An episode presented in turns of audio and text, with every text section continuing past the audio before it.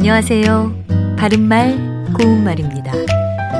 요즘 우리나라의 문화와 예술이 세계적으로 많은 관심을 얻고 있습니다. 음식도 빼놓을 수 없는데요. 일명 K푸드이라고 해서 외국에서도 우리나라 음식을 즐겨 찾는 사람들이 많아졌다고 하지요. 그렇다면 여러분은 우리나라의 대표적인 음식 어떤 것을 꼽으시겠어요?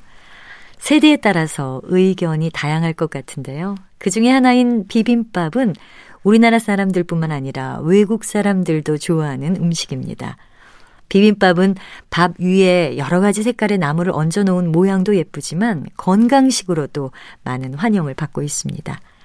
이와 같이 색깔이나 종류가 여러 가지임을 나타낼 때 색색까지 단풍이 가을산을 수놓고 있다. 또는 색색까지 아이디어가 돋보인다처럼 우린 표현하지요. 그런데 여기서 공통적으로 나온 색색까지는 올바른 표현이 아닙니다. 색색은 빛색자를 두 번 사용한 것으로 여러 가지 색깔이라는 뜻으로 쓰이고 또 가지각색의 여러 가지라는 뜻으로도 쓰이는 명사입니다. 한자의 빛색자가 색깔을 뜻하기도 하지만 종류를 뜻하기도 하기 때문이죠. 그러니까 색색까지라고 하면 결국 같은 뜻을 가진 말을 중복해서 쓰게 되는 겁니다.